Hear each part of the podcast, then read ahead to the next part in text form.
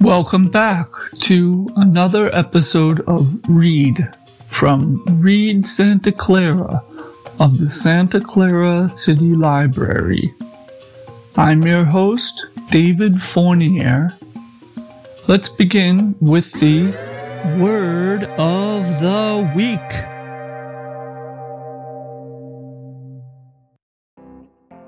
The Word of the Week is ability. Ability means the power or knowledge to do something. It is a skill. In a sentence, we might say, she has a lot of ability as a tennis player. Similar words include genius, intelligence, qualification, talent. The nineteenth Amendment gave women the right to vote a hundred years ago in August of nineteen twenty. We celebrate this fact and want women to use their vote this November. If you need help registering, contact your library. Registration in California ends Monday, October nineteenth, twenty twenty. Many of us will vote by mail. Make plans to vote. Read Santa Clara and many librarians at your local library will help you if you need to register to vote. California will automatically mail out ballots. This is a safe way for all who have the ability, courage, and pride to vote. Your vote has value, and it does matter. We want to share some stories. First, a man who could not walk now can drive. He brings awareness to a lifelong disability that has not slowed him down: cerebral palsy. The Americans with Disabilities Act was passed thirty years ago. This means that people have the ability to get jobs and get protections that allow people to work, live, and grow. We celebrate the job he earned, which led his family to grow in the South Bay. I Came a Long Way in My Life by Tom H. I was born in Jacksonville, Florida. We lived on the Navy base because my dad was in the Navy, and we traveled and lived in different states. I was born with a disability called cerebral palsy. When I was three, I was in a body cast for about six months to a year to strengthen my bones and muscles. After that, my mother taught me how to walk. She would tie a belt around my waist until I was able to walk. She never gave up on me. My disability is mostly in my talking, but it doesn't stop me from doing most things. I can do a lot of things if I put my mind to it. After living in Florida, when my oldest brother and I were born, we then moved to Rhode Island, where my sister and other brother were born. From there, we moved to New Mexico, where my dad was stationed for a while. After my parents separated and went their own ways, my dad lived in Kentucky, where his family was from, and my mom still lived in New Mexico. After my mom and I decided there was not much for me to do there because there weren't any opportunities for the handicapped, we decided to go to California and lived in different cities there. When we came to San Jose, where I worked at a training workshop for the disabled, I met my girlfriend Gina. I decided to learn how to drive because it was hard to take Gina on dates when we took the bus all the time. After knowing her for a long while, we decided to get married and start a family. As my family grew, I joined this reading program, READ Santa Clara. For seven years now, I have worked with my tutor. Her name is Doris. I feel like I have come a long way since she first taught me. I am still wanting to improve myself. I want you to imagine an airplane. It can be big and shiny. Let's picture the letters on the airplane.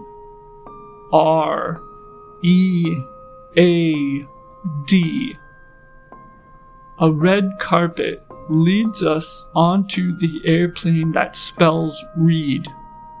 No luggage, no problem. It will be a short flight to Asia, and we'll be back before anyone misses you. Off mainland China is a land called Taiwan. We are meeting a woman there. Taiwan by Genie. Upon arriving at Taipei, Taiwan, I saw a beautiful island. After I landed at the airport, I went to my brother's house. The next day, we went to the market to buy some fresh seafood, vegetables, and sweet potatoes. There was so much fresh, juicy fruit. The fresh fruit is sweeter than what we have in the U S A. Taiwan has a better selection of fruit. If you ever go to Taiwan, don't forget to sample the fruit because it's delicious. We went downtown to the high-rise Taipei one oh one shopping mall.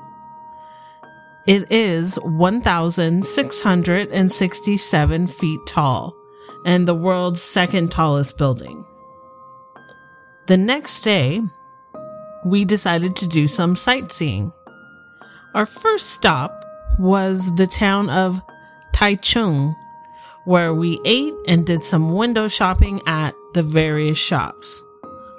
Sun Moon Lake was our next stop. This lake is the biggest in Taiwan, and its beauty is breathtaking. The next morning, we went for a drive in the country and passed by a lot of old towns and farms.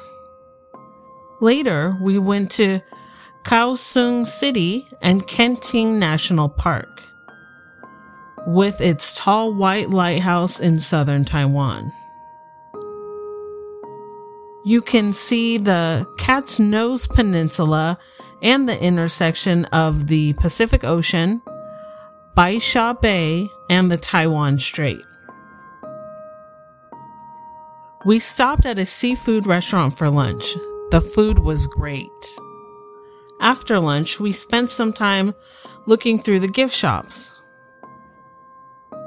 On the way back to my cousin's home, we visited some old friends.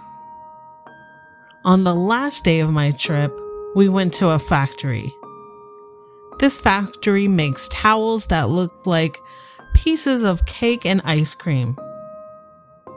All of the stuff in the gift shop was made out of towels.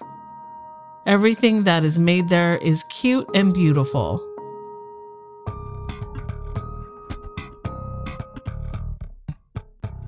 Mariko is a learner with READ Santa Clara.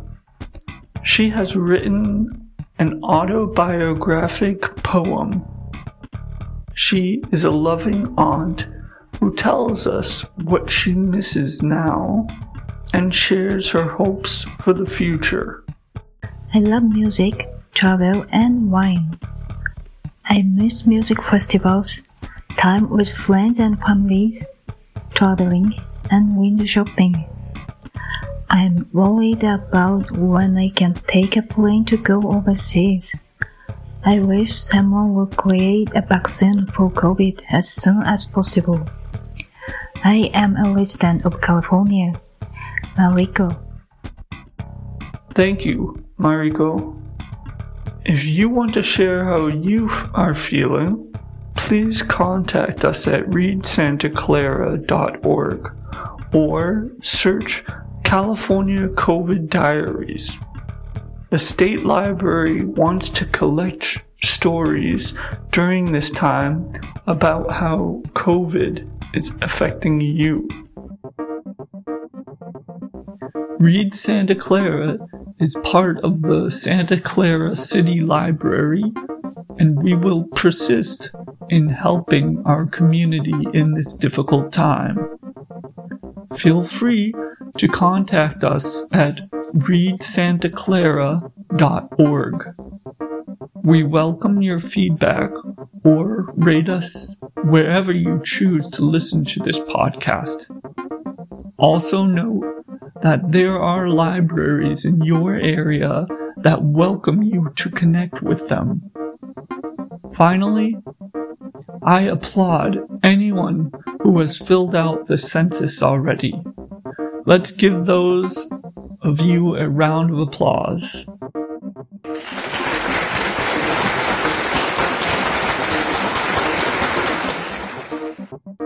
For those who have not, go ahead to my twenty twenty census dot gov and be counted. It takes less time than this podcast, and it will help everyone living in the U S. You do not need to be a U S citizen to be counted, and everyone living in the U S on April first, from babies to seniors, should be counted. Thank you for your time, and be well.